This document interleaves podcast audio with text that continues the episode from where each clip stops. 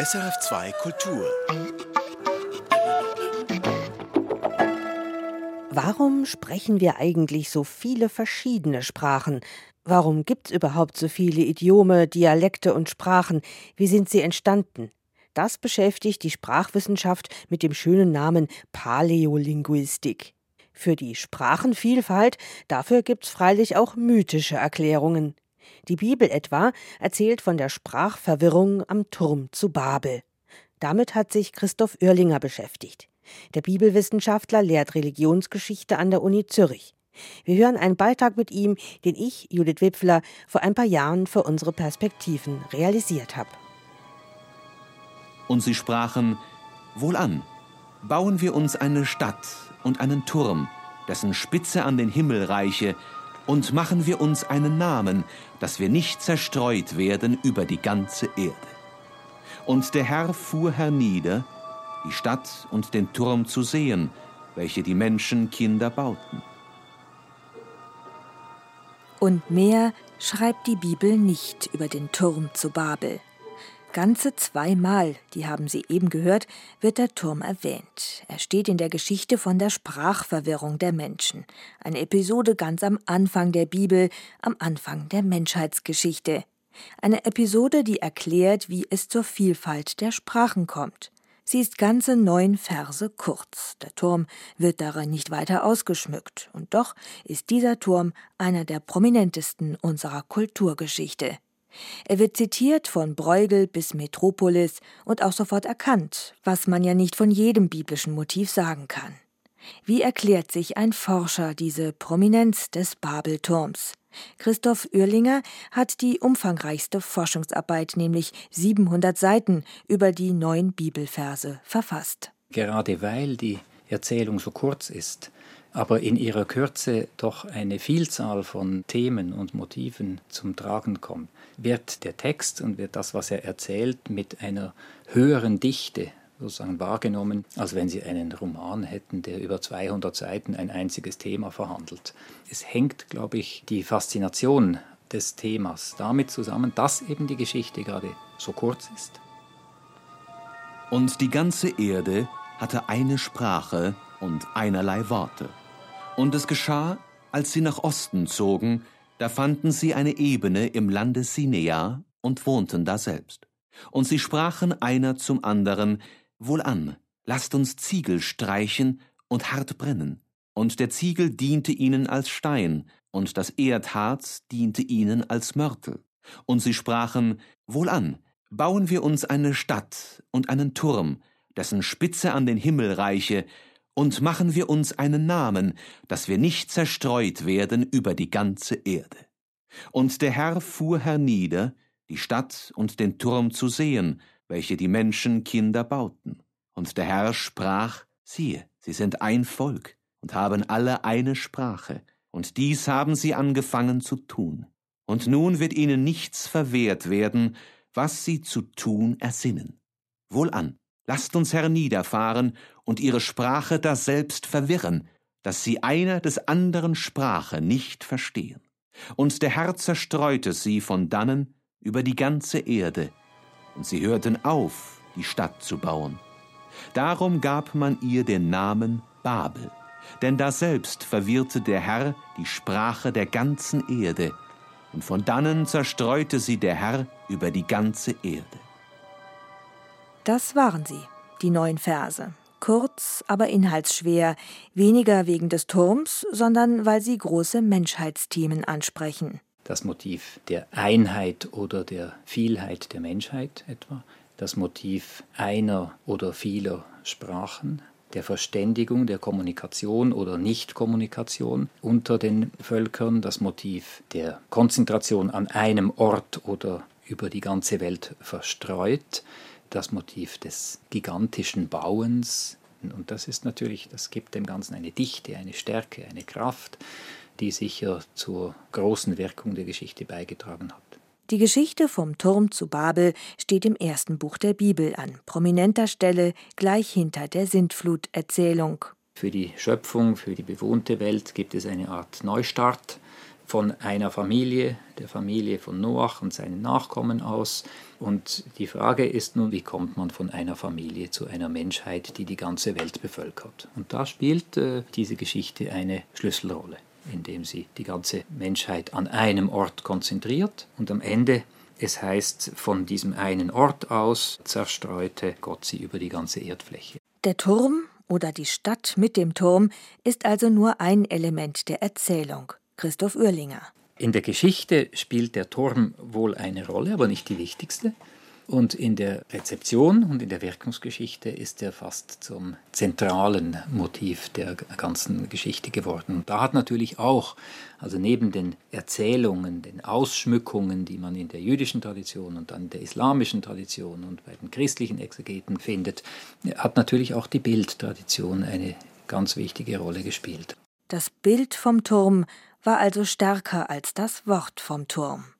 In der Kunst entwickelte sich eine ganz eigene und mächtige Tradition vom Babelturm. Von dem Moment an, ab dem Mittelalter, wo man diese Erzählung versucht hat, in Bildern darzustellen, ist das Motiv des Turms ganz stark in den Vordergrund gerückt. Und es kommt zum Beispiel das Motiv der Zerstörung des Turms dazu, was die ganze Sache natürlich visuell dramatisiert.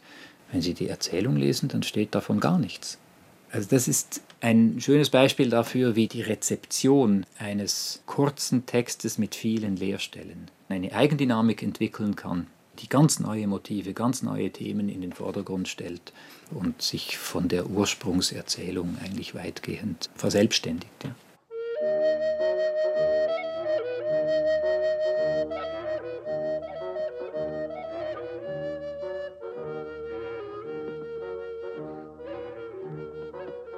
Christoph Oerlinger von der Uni Zürich interessierte in seiner Forschung nicht nur der biblische Kontext der Turmgeschichte, er wollte auch wissen, was die neun Verse für sich genommen bedeuten, welche historische Situation sich dahinter verbirgt. Es war mir aufgefallen, dass in assyrischen Königsinschriften diese gleichen Motive beieinander finden und dass assyrische Könige beanspruchen, im Zuge der Expansion ihrer Herrschaft, ihres Reiches, Völker verschiedenster Sprache an jeweils einem Ort, nämlich ihrer Hauptstadt, zusammengeführt zu haben und sie dazu gebracht zu haben, diese Hauptstadt weiterzubauen, aufzubauen, an den Palästen zu bauen, an den Tempeln zu bauen.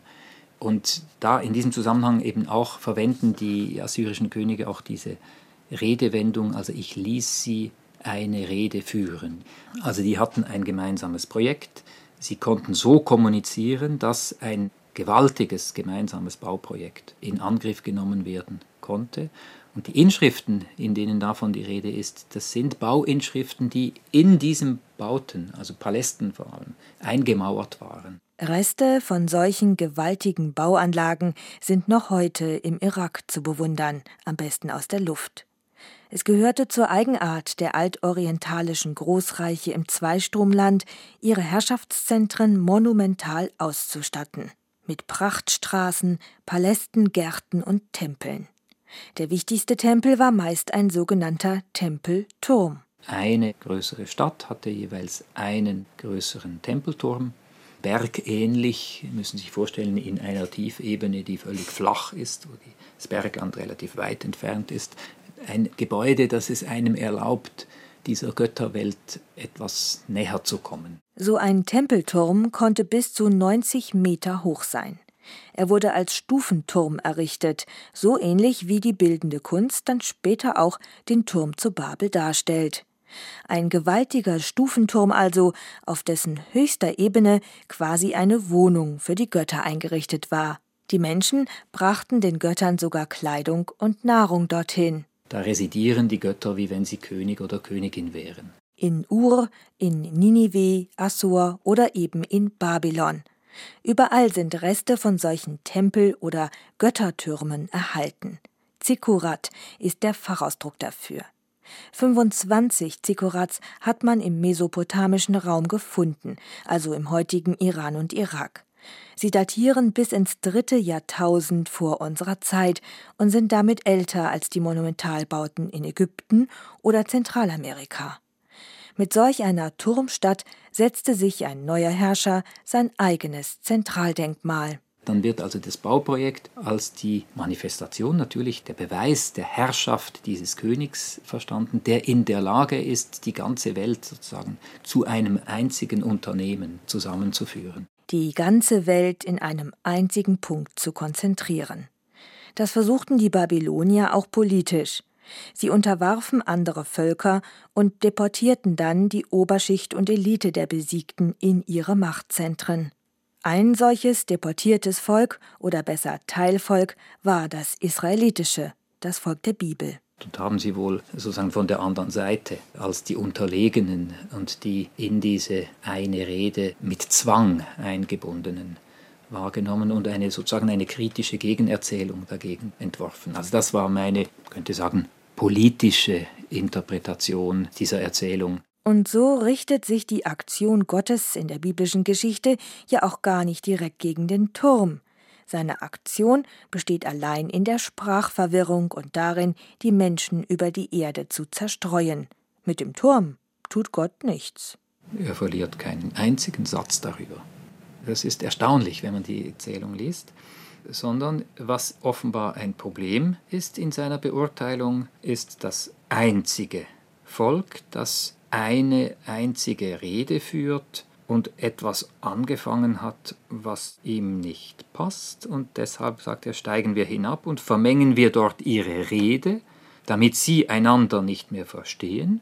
Und dann werden die Völker zerstreut. Also man hat den Eindruck, diese geballte, gemeinsame Absicht der Menschheit, dass die Menschen sich alle zusammentun und alle das Gleiche wollen, scheint viel mehr ein Problem zu sein als der Turm.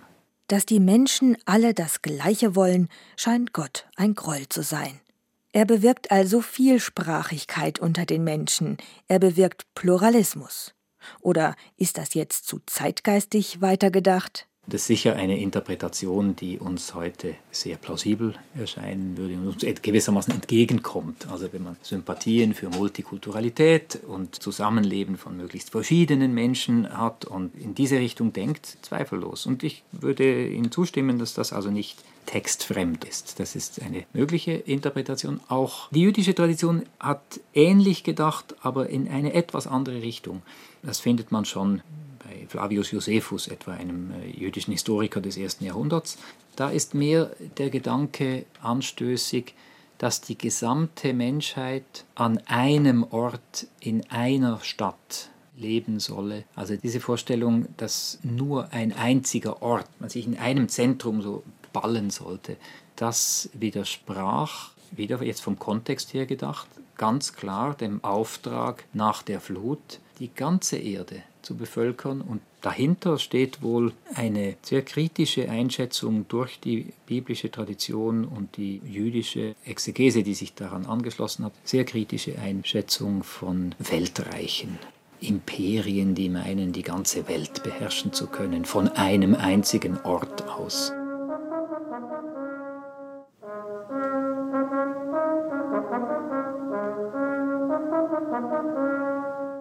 Der Mittelpunkt, der Nabel der Welt zu sein, mit einem Bauwerk wie dem Götterturm, die Erde mit den Göttern oben im Himmel zu verbinden. Dieses Ziel verfolgten also die altorientalischen Herrscher mit ihren Mammutbauten. Als historisches Vorbild für den biblischen Babelturm vermutet Christoph Oerlinger drum auch ein konkretes Bauprojekt mit einem konkreten König. Auch wenn dieser König in der endgültigen Version der Geschichte, so wie sie Eingang in die Bibel fand, nicht vorkommt. Interessant ist allerdings, dass der König da nicht vorkommt.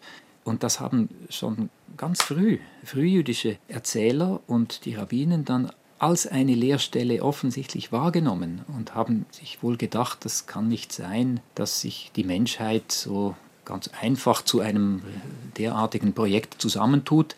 Da muss es einen Anstifter, einen König gegeben haben, der dieses Projekt angestoßen und gefordert hat. Und sie haben den identifiziert. In Genesis 10, also ein Kapitel vorher, kommt ein König namens Nimrod vor Und die frühjüdische Tradition geht selbstverständlich davon aus, dass es König Nimrod war, der dieses Bauprojekt äh, realisieren wollte. Und hat dann natürlich im Anschluss daran eben dieses Bauprojekt mit dem Thema der Hybris, mit dem Thema der Tyrannei, mit dem Thema der Unterdrückung und so weiter verbunden. Und damit bekommt es eine neue Dimension. Der größenwahnsinnige König Nimrod wird nun also von den Leserinnen und Auslegern an die biblische Lehrstelle gesetzt. Er personifiziert die menschliche Selbstüberschätzung, die ja bis heute mit dem Turm zu Babel verbunden wird. Nimrod schaffte es sogar bis in den Oscar-prämierten Kinofilm Die Bibel von 1966. Auch Filmregisseur John Huston schien dramaturgisch nicht ohne einen königlichen Antreiber auszukommen. Und Kusch zeugte Nimrod. Der war der erste Gewaltherrscher auf Erden. Er machte sich daran, einen Turm zu bauen, der hinaufragen sollte so hoch wie sein Stolz.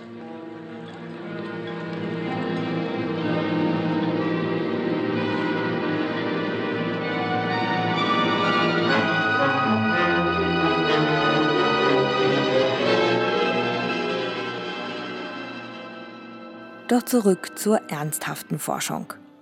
Der Zürcher Religionswissenschaftler Christoph Oerlinger glaubt nämlich nicht an den populären König Nimrod. Er identifiziert den historischen Herrscher im Hintergrund der Babelgeschichte mit König Sargon II., einem Assyrerkönig am Ende des 8. Jahrhunderts vor unserer Zeit. Von dem wir eben wissen, dass er eine neue Stadt bauen wollte, dass er eine Zitadelle für diese Stadt bauen wollte. Das Projekt ist gestartet. Dieser König ist dann bei einem Feldzug ums Leben gekommen. Man konnte seine Leiche nicht bergen. Für die Assyrer war das eine Katastrophe und die Israeliten oder Judäer haben das mit großer Befriedigung wahrgenommen und sich gefreut, dass dieser Tyrann umgekommen ist und haben wohl auch sein Bauprojekt eben entsprechend interpretiert. Denn die babylonischen Bauprojekte, Tempel und Palastanlagen wurden buchstäblich auf dem Rücken der Deportierten errichtet.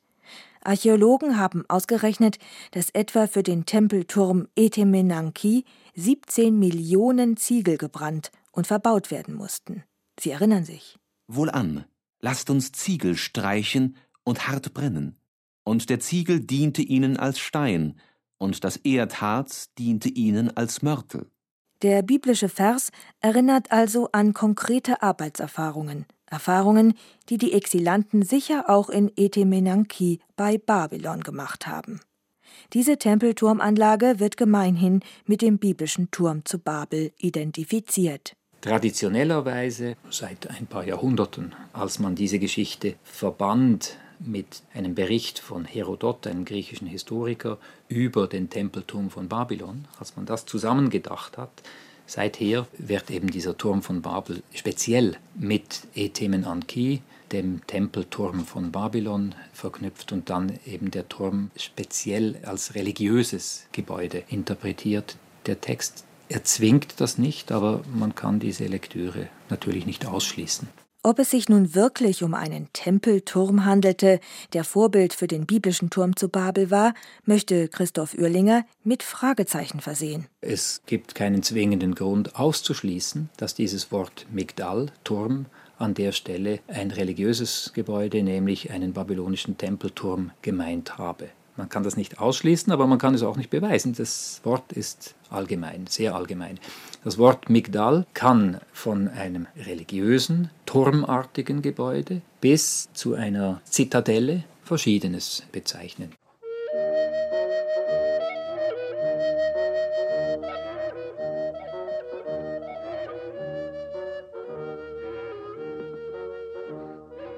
Nochmal zurück zu den Göttertürmen und ihrer Theologie.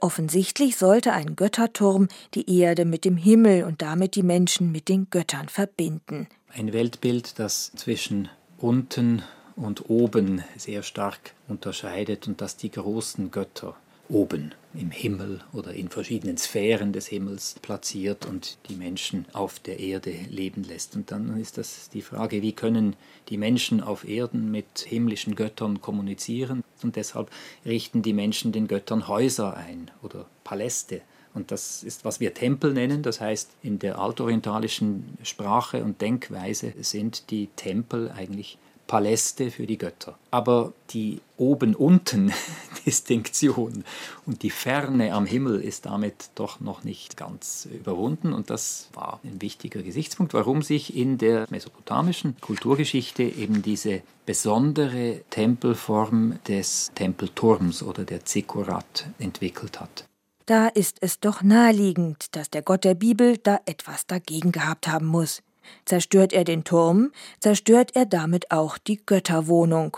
Oder ist das zu naiv gedacht, Christoph Oerlinger? Das ist nicht naiv, das ist, was sich viele Leserinnen und Leser seit der Antike auch gedacht haben. Es steht einfach nicht so in der Bibel. Also die biblische Erzählung erklärt das nicht so. In der biblischen Erzählung heißt es, ich zitiere, ein Volk und eine Rede ist ihnen allen gemeinsam dies ist der Anfang ihres Tuns, und nun wird ihnen nichts unausführbar bleiben, was sie zu tun planen. Das ist ziemlich abstrakt, was diese Beurteilung der Lage, nicht die, die, die Gott da formuliert. Und man weiß nicht recht, was er eigentlich befürchtet warum er nun eigentlich eingreift. Also es ist nicht explizit, wird nicht gesagt, ja, wenn Sie meinem Himmel so nahe kommen, dann könnte es für mich eng oder gefährlich werden oder was immer. Nein, das ist eben wieder eine Leerstelle, die dann natürlich in den jüdischen Erzählungen mit ganz vielen Motiven gefüllt werden konnte. Also die jüdische Tradition sagt zum Beispiel, die wollten einen Turm bauen und ganz zu oberst wollten sie dann einen Tempel einrichten und in diesem Tempel ein Götzenbild. Und dieses Götzenbild sollte dann gegen Gott, der im Himmel wohnt, kämpfen. Und dann kann man verstehen, warum sich Gott dagegen gewehrt hat. Natürlich, wenn man die Geschichte so erzählt. Aber der Text sagt das nicht. Tatsächlich steht in den neuen Bibelversen nichts von anderen Göttern. Auch den Ortsnamen Babel, hebräisch Bavel, erklärt die Bibel allein mit der Sprachverwirrung und gerade nicht so, wie die Babylonier selbst ihren Stadtnamen Babili verstanden. Babili, Bab, Ili, eine Wortverbindung, die heißt das Tor der Götter. Also diese Stadt verstanden als ein Tor, in dem man sozusagen Zugang zu Göttern oder zu Gott findet und in dem man mit Gott, mit Göttern kommunizieren kann. Das interessiert die Bibel alles nicht, meint Christoph Oerlinger. Im Rahmen dieser monotheistischen Überzeugung wird in dieser Erzählung nicht speziell gegen andere Götter, gegen falsche Götter, gegen Götzen oder gegen die Religion der Menschen polemisiert. Das haben spätere und vor allem in jüngerer Zeit sagen, hinzugedichtet.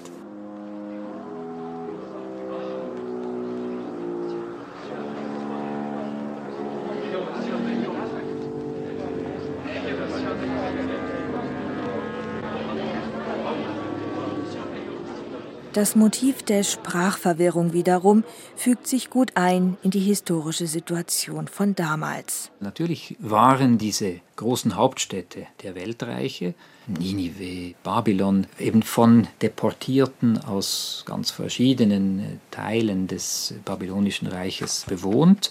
Und natürlich sprachen die unterschiedliche Sprachen. Und musste einem Fremden, der in diese Stadt kam, das vielleicht auch eben als ein Durcheinander, als ein nicht verständliches Durcheinander erscheinen.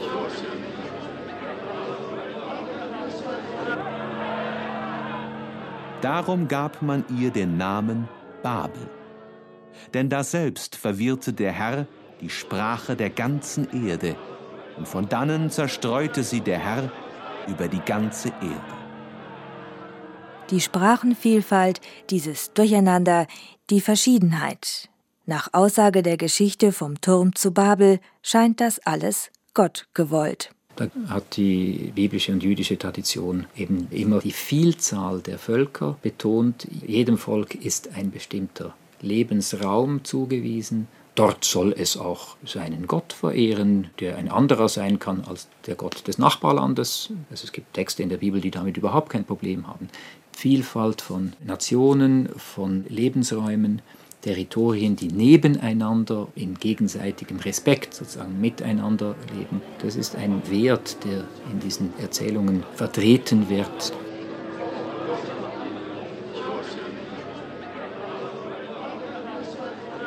Die Sprachverwirrung zu Babel. Auskunft gab mir Christoph Oerlinger von der Universität Zürich. Mein Name ist Judith Wipfler und ich habe diesen Beitrag aus dem SAF-Archiv geholt, weil uns die Mehrsprachigkeit aktuell sehr beschäftigt. Was macht die Mehrsprachigkeit mit uns in der Schweiz, in den Familien, in der Politik? Sind mehrsprachige Menschen im Vorteil? Und wenn ja, mit welchen Sprachen? All solche Fragen verhandeln wir gerade auf SRF. Schaut und hört rein auf srf.ch. Erfahren Sie mehr über unsere Sendungen auf unserer Homepage srf.ch-kultur.